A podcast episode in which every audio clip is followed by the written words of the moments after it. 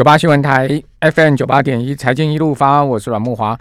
哦，春节快到了，好，所以我们跟大家宣导一个讯息啊，就是春节期间建议我们的听众朋友可以多多搭乘大众运输工具，在国道客运的部分哈，有电子票证的提供，哦，可以搭乘公共运输享有半价优惠的措施哦。那共计有四十六条台湾好行路线纳入实施。另外呢，二月九号的零时起啊，总共有九十条国道客运路线配合提供优惠。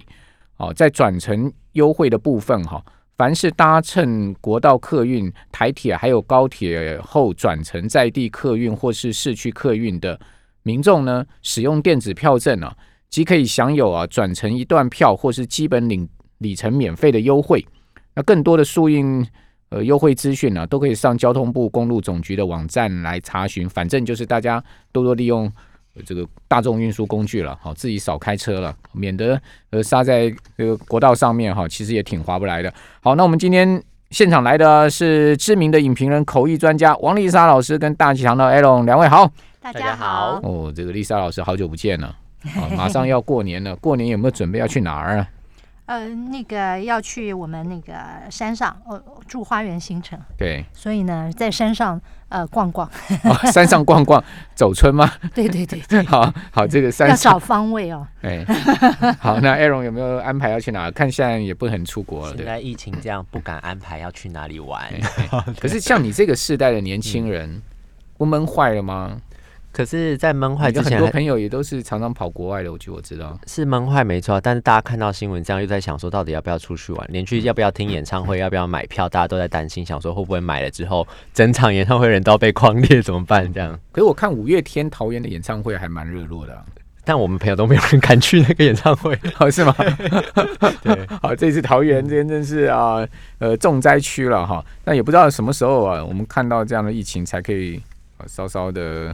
舒缓了，不知道丽莎老师，你对这个疫情的看法如何？哦，疫情就是一定要呃走完这个过程的啊，所以台湾比较惨啦，因为呃人家呢是从武汉开始嘛，一开始就封城，所以呢那个感觉上一开始就是开低，但是呢慢慢走高啊。台湾我看这个是很惨了，因为开高走低嘛？开高走低，而且现在看起来。因为原来他们可以用那个就是独裁的方法，就是禁止你做这些做做那些。可是现在，因为他们自己 screw up，啊，因为他们自己没有守住，去搞政治，不是啊，去那个 防疫哈。那从那个 you know who 开始哈，那所以我觉得他们现在也无颜见江东父老了。那其他人就只好就是逃命了吧？就是因为其实有 sense 的老百姓早就你不要。小看，早就有自己预防的方法了。除了戴口罩那些，对，他们在就是要那个防止，就是对外界的接触上面，他们也都已经亦步亦趋的在做了。所以我觉得台湾的情况会真的就像电影一样，如果是开高走低啊，大家就辛苦了。好，嗯，好，这个丽莎老师说的很直白了哈。那这个呃，听众朋友包含包含。好，那。开高走低的还有台积电哈，已经连跌三天了，哈，真的是跌得非常的重哈。那很少人呢可以预见啊，台积电这一波可以杀的这么凶哈。哦，因为在四个交易日之前呢，台积电才创了历史新高，最高股价呢到过六百七十九了。哦，六百七十九，呃，连同算到今天的最低点六百一十啊，总共啊，这个连同这个第四呃四个交易日前的高点呢，跌掉了是呃。有六十九块之多啊，将近七十块哦。今天收在六百一十七哦，那这样算下来哈，其实呢也跌掉了六十多块哦，六十多块一张就等于六万多块蒸发掉哈，这个股票就损失掉哦。那台积电的市值这么大哈，那这一蒸发是呃上兆台币的这个资本蒸发哎，相当惊人呢。而且他们还要统计一个数据，就是说这次呢，就是。下跌之后被留，就是还被套牢那些，几乎都是散户哦，就是很多都是他们，就算是持股 一百张以下的人比例占大多数嘛。那种一千张以上那种大户早就走光了，然后所以大户也没差，所以都是这种小小的散户。而且很多人那个时候就是想说，哇，台积电一直在飙高，一直在飙高，是不是有很多年轻人尤其刚开户，想说要买个股票，就开始从台积电零股开始买，就一进去之后就被坑杀，守在那个地方就惨了。这样，嗯好，那。台积电其实之前的大涨就是被外资拱上来嘛。哦，那外资占台积电的持股啊，大概是八成啊。哦，我看一下外资持有台积电是超过一千九百万张股票啊。哦，所以你说外资怎么砍台积电，他都砍不光嘛。哦，一天卖个几万张算什么？一千九百万张的听众朋友，你想看，它可以卖多久啊？是不是这样子一个情况？所以，就台积电等于就已经跟台湾人没有什么太大的关系了嘛？其他就是外国人的企业嘛，就是大家这个台湾的台积电已经不是台湾的台积电这样。所以，其实很多外国人也都把它看成是一个独立于台湾的企业这样。所以，甚至你说像国际级的大企业，国际级的大企业，美国的。所以说，像那个最近不是有一个新闻，就是德国那个经济部长还特别就是隔空喊话台湾政府，说拜托他们去施压一下台积电，传个话，然后让台积。可以把车用晶片的那个供量维持稳定，那你就想说，其实也是蛮奇怪的。台积电算是一个企业嘛，民间企业，但是你为什么还要去找一个这个国家政府对外交管道，然后叫政府去施压，说拜托他来这个让这个晶片的产量可以稳定的供货？这件事情是蛮奇怪的嘛？对，而且非常奇怪。我们的跟德国有外交关系吗？没有，我们在德国只有代表处啊，对不对？哦。那个没有大使馆的，嗯，所以台积电比一个国家还要屌，是啊，没错啊，对啊，你今天走到全世界，可能很多人知道台积电，不知道什么是台湾呢，对不对？那这样我们呃要帮他那个啊，就是瞧那个台积电的单，那这样子可以跟他们建立外交吗？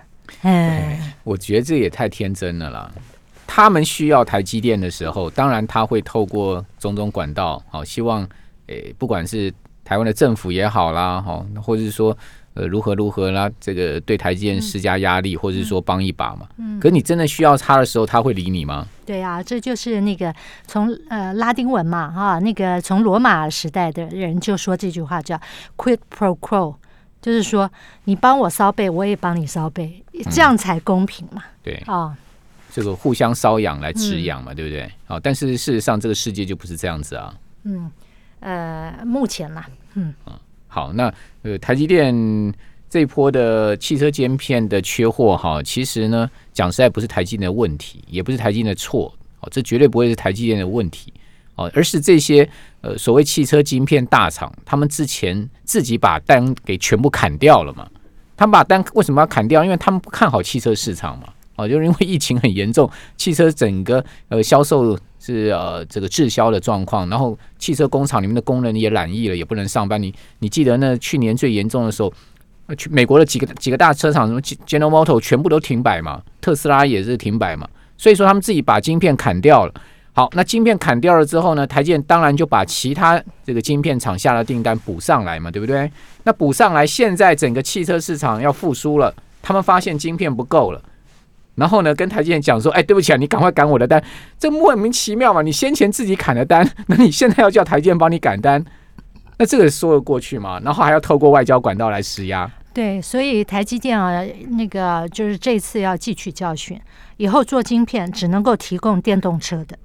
好，我们这个传统的车，我们就不管它了。”难很难分辨呐，它到底否电动车还是否传统车？所以啊，我的意思是说，今天这边有一个很吊诡的地方，其实晶片在未来来讲，就是你只能够，就说呃，电动车也用得着的这些东西，才有它的未来。嗯，好，所以如果他们有这种两种都可以用的，啊，那就要好好的那个呃，就是要更更升级他们的技术了。好，哎。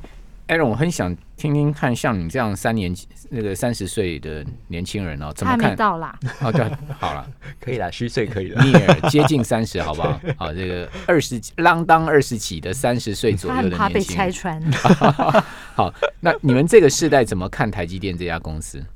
你觉得他是台湾的骄傲，还是他是一个世界的骄傲？你你你怎么看台积电？我很想听听看，像你这个时代年轻人怎么看？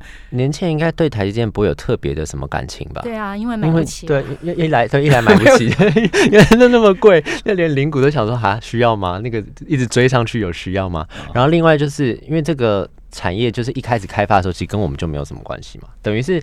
那个可能四五年级生可能还觉得有参与到，就是台积电一步一步就是上升，然后可能那时候有些菜篮族还有买到很便宜的台积电的那个时候，就觉得很有参与感。但等到我们知道的这个时候在讲台积电的时候就已经说啊什么护国神山啊什么，然后这个什么股价多高多高，所以其实对我们来说是蛮，对我个人来说我会觉得蛮疏离的啦。嗯嗯，你觉得台积电对你来讲是一个疏离的名词啊？对，就是你会听到，你会听到很多的这个新闻在讲台积电，台积电怎样，就是哦，知道台积电这个公司、这家企业的存在，然后知道它在世界上很有影响力。但是对我个人的生活，当然你说手机上使用什么晶片，生活上使用各种大小三 C，当然会有台晶片嘛，就是台电生产的产品。对。但是你会想到这个企业它的股价标的多高，跟我到底有没有什么关系？就是啊，台积电又不能拿来吃，又不能拿来玩，又不能够拿来看电影。好 好好，那呃，Aaron，你不理财的吗？你不投资的吗？你不买股票还是会有啊？但是台积电这种东西，就是你可能你就看看听听，就知道它会影响整个大盘的走势。对，但是你说要去追着台积电的股票吗？但是那个可能这个财力还不够雄厚吧。好，不过这个代 Aaron 也讲出现在这个时代年轻人心声，就是说台积电啊，或者说很多股票都已经很贵了，对不对？我们也只能看看，你也买不起。哦，甚至买零股你都觉得哇，这个零股也都不便宜啊！嗯，对。不过真正有钱的人，他不玩那个台湾的股票啊，他玩了 Bitcoin 嘛。对，是真的。Bitcoin 有钱的年轻人，对啊，对。哦，有钱的年轻人那当然了，是是是。然后你知道从那个。还有，就算是那个台湾的股票，他们都做当冲。嗯，从去年的呃，就是八月以呃三月以后，就是那个盘跌下来以后，到现在已经那个二十到三十岁的啊一百二十三万新开户。嗯。就是在玩当冲嘛，要不然呃，同时他们可能就玩 Bitcoin，所以现在年轻人真的追逐的是这些。你你朋友有在玩 Bitcoin 的吗？我听过的是，他们最早最早是那个学工程的，他们去学挖矿。哦，学电脑工，他们是直接去挖矿，他们不是投资，了解，又是另外一种，他是直接挖出来之后，他就说啊，我因为那个当时挖到一颗 Bitcoin，所以我现在累积到我人生第一桶金，这样，他就直接分享这个事情。一颗四万美金呢，虽然是那个时候就真的有挖到，他那个时候还有卖，他如果搞不好一直放到现在又更多这样子。你知道我那天看一个新闻很妙哦，这个全世界哈，呃，最北的一个 Bitcoin 的挖矿中心在哪里？你知道吗？在北极圈里面。俄罗斯境内的北极圈里面，为什么？因为那个挖矿的那些机器啊，它需要这个，它很热啊，你知道吗？它要散热，所以他们放在那个北极圈里面，那个天然的冷冻房里面，它不需要这个花那个冷气的电费，再加上俄罗斯的电费很便宜，所以他们就在那边呢，哇，一直在挖，一直挖。好，我们这边休息一下，等下回到节目现场。九八新闻台 FM 九八点一财经一路发，我是阮木华。好，听到没有？你有看拜登的就职典礼吗？好，据说了哈，收视率比上次川普的典礼少了四趴，是怎样呢？拜登的人哦多了四趴。OK OK，好，那这个也合理哈。CNN 的收视率最高，福斯最低，这也非常合理。好，在我们节目现场是呃口译专家丽莎老师跟大强 Aaron 啊，这两位。我看一定是全程看完嘛，对不对？然后没有全程看完，那个全程太长了，对不对？光你去 YouTube 找那个时间就是九九个小时。对啊，因为他要从他们家门口要从半夜开始就一直播播到隔天中午十二点，那个太长了，所以我就看几个中间的一些表演。他其实呃 YouTube 上面有一些片段截录嘛，对，他重点的可以去看那个节省时间就好，因为有的不太重要人进场什么，这其实也不用太认真的看了。好，那这个帮我们做一下整理吧，重点。好，这次的重点就是，当然第一个重点就是那个 Lady Gaga，因为 Lady Gaga 去唱国歌这件事情呢，这个引起非常非常多人的热议。但首先从她的服装来说，好，因为 Lady Gaga 本身大家都知道她是民主党铁粉，她是拜登的铁粉，她就一直都是支持民主党的，所以这次呢，她把她看成了她人生最重要的表演之一。所以他穿的非常非常盛装打扮，然后呢，他在那个是保守的，不是牛肉装，是保守，就是啊，全部该露的地方全部都遮起来，这样 很呃正式的出席这个场合。然后呢，他在胸口别了一个鸽子，就是和平的信鸽的那个别针。然后呢，他他的本意是因为这次主题是要团结嘛，他本意是和平，但其实很多网友在看到那个别针的时候就歪楼。就说你那个是不是那个 Hunger Games 那个那个符号？你要起义了吗？他们想太多了。那个那个小鸟，那个小鸟，对啊，他们看到说，哎呦，吓了一跳，这样。但是 Lady Gaga 本人就是站上台，然后就唱了国歌，他真的唱的很好。因为很多网友之后的留言都说，就算我不是美国人，我听他唱那个国歌之后，我都对美国生出爱国之心。这个要稍微解释一下，这个要行家解释一下，因为一般来讲，Lady Gaga 的那个长处不是在唱声乐。对，所以呢，连唱国歌这件事情都会是一个很大的挑战。嗯，哦，因为没有人会想到他那天真的是，你知道，卯足了全力，然后把那个，而且是把高音拉上去，这个是比较困难的。那就知道他已经做好了准备，那个就知道他用心有多深啊！而且那个讲到那个歌词，幸亏不在中国，不然就变乳歌，烧乳歌。哦，除了 Lady Gaga 以外，还有 Jennifer Lopez 嘛？对，翘臀真也是，他这次也是对 J Lo，他也是穿的蛮，他是裤装那种啦，就套装，然后出席，然后就唱了，有唱，最后唱完之后，嗯嗯，唱完之后他还用西文讲了一段话，就是意思也是说这个地方就是各色人种都可以在这边，然后大家是团结，因为这次主题本来就是讲团结嘛，America United 这样子。然后呢，中间还有穿插一个，就是一个很年轻的黑人女。诗人在那边念诗给大家听，二十几岁，二十二岁。她这个女诗人呢，她叫做 Amanda Gorman。她其实是这个，她以前小时候她其实有阅读障碍，嗯，然后她是因为阅读障碍关系，所以从小爸妈啊妈妈，她是单亲妈妈，单亲家庭妈妈就让她练习去写跟。听跟说，所以他意外发现说他自己有写诗的才华。然后呢，他在二零一七年的时候，他就拿到了全美的那种桂冠诗人青年的桂冠诗人奖这样子。然后他所以算是近期啊诗坛美国诗坛的一个新星。然后呢，又是黑人女性，所以就被拜登找来说，请你帮我们。呃，写一首诗，然后当场吟唱这首诗，这样。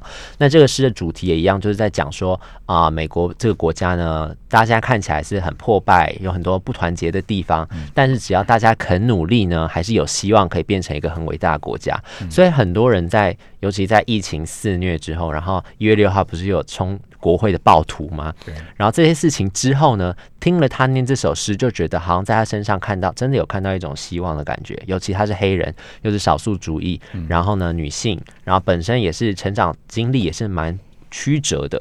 听他念这个诗，就会觉得好像很有希望。那这个典礼本身也是在这种很温馨的气氛之下，就是转移到了政权，就转移到拜登身上这样子。对，这边还有那个补充一句话，就是所以那些呃，我们台湾的家长，如果小孩子有什么阅读障碍啦、雅斯伯格啦、自闭症啊等等，你们的小孩就是未来的这种。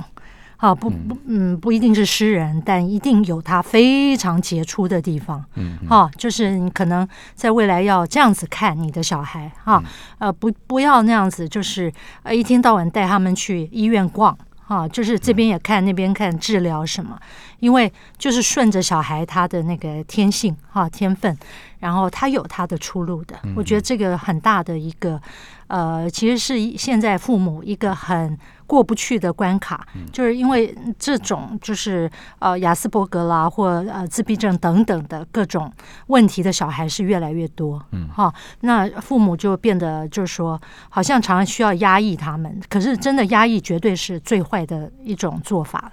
好，好，那呃还有什么亮点？在 Bernie Sanders 超级大亮点，Yes，大家其实这个我之前讲过了，完全没有想到 Bernie Sanders 会这么就是。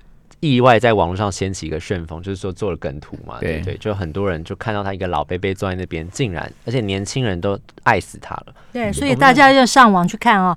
如果你不知道的话，你就落伍了。对，然后呢，他已经变成是那个迷音了。对，就是网络疯传的梗图这样子。然后那天晚上呢，还有 Tom Hanks，嗯，就是最后的结尾，就 Tom Hanks 有做了一个那个音乐会，就是为这个。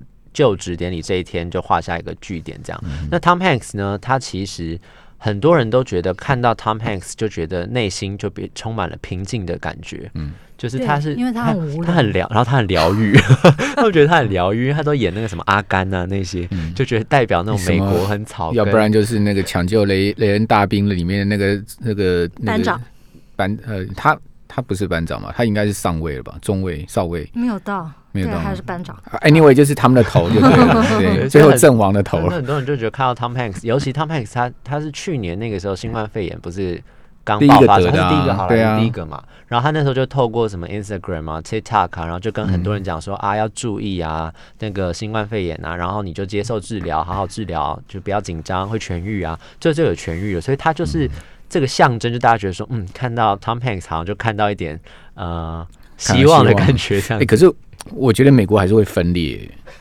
我觉得这不会因为这样而有什么变化，就是因为你。可是你可以看到，美国这一次其实共和、民主、川普、拜登阵营真的是一个分裂的国家，哎。啊，对呀，可是而且票也差不多，一个 八千多万，一个七千五百万。可是木华要用另外一种想法来想啊，就是。它的分裂是因为川普所以分裂吗？不是，是原来就分裂了，所以川普才会借这个机会，对啊，代表这一半的人，所以美国就是一个对不对？所以是这样子，本来就早就分裂啦。是，所以尽管拜登的就职典礼上面再怎么样强调团结，我恐怕这一个分裂的缺口很难弥平呢。我个人是觉得，哦，即便如此，可是他的那个任务就是要，就是米不米的平，那个我们都。都不是一个人的责任嘛，但是他现在该做的事情就是这样子，没错啊，对不对？他至少是不要再把这个分裂的 gap 把把它拉更大就好了，对不对？对啊，对啊，对啊。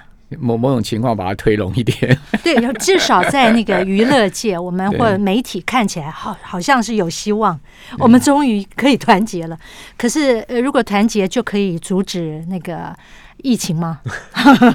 就像台湾嘛，啊，我们要团结哦。那这样子，大家那个那个 virus 就不会来哦。嗯，谢谢啊。嗯嗯嗯，好。那马斯克最近在忙什么？马斯克最近把他的在观察，对，伊朗马斯都把他的那个财产都卖光了。他说他移民火星了。嗯，对对对，他之前因为他才刚成为首富嘛，他就说他要把他一半的财产都卖掉变现，然后之后就要移到火星去盖基地。而且他讲的还蛮呃伟大的一个目标，他就说，因为他要。存续人类的物种，他说：“因为你怎么知道哪一天会不会又有一颗彗星撞过来，或者是哪一天会不会爆发第三次世界大战？然后现在又这么乱嘛？”他就说：“所以他一定要想办法把这些东西移到火星去开发火星基地。”这样对啊，如果美国真的分裂了，然后两边打第二次的那个南北战争的话。那他就已经在火星上面。好，那呃，悬赏一亿美金征求最有效的碳捕捉到底是什么？这是他最近才刚发文就讲说他要做那个碳捕捉的技术，因为就现在其实很多人都在做碳捕捉技术，就怎么样把二氧化碳。就是燃烧产生二氧化碳这个过程还原，然后变成化变回化石能源，然后继续做燃料。这个东西其实一直有在研发，但是因为耗能很多，所以其实不敷成本。所以马斯克其实这次就丢出一个概念，就是说他希望能够征求能够呃有效的去做还原那个二氧化碳变成化石燃料的这个技术。这样好，不管怎么讲了，这个老哥啊，他永远走在比。很多人都前面前面很多了，他的想法真的是很超前的。好，非常谢谢两位。